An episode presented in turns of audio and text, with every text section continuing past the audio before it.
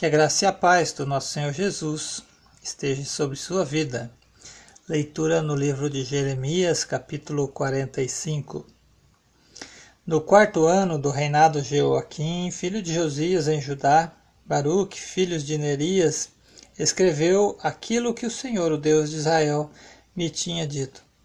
Foram estas as palavras que eu ditei e que Baruque escreveu no livro. Baruque, você está dizendo: Eu desisto. O Senhor Deus aumentou a minha tristeza e o meu sofrimento. Estou cansado de gemer e não consigo descansar. Aí o Senhor me mandou dizer a Baruque: Estou destruindo o que construí, arrancando o que plantei. Farei isso em toda a terra.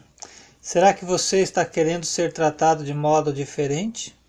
Não espere isso. Eu farei a desgraça cair sobre toda a humanidade mas você pelo menos escapará com vida, esteja onde estiver. Eu, o Senhor, falei. Deus abençoe sua vida com esta leitura, em nome de Jesus.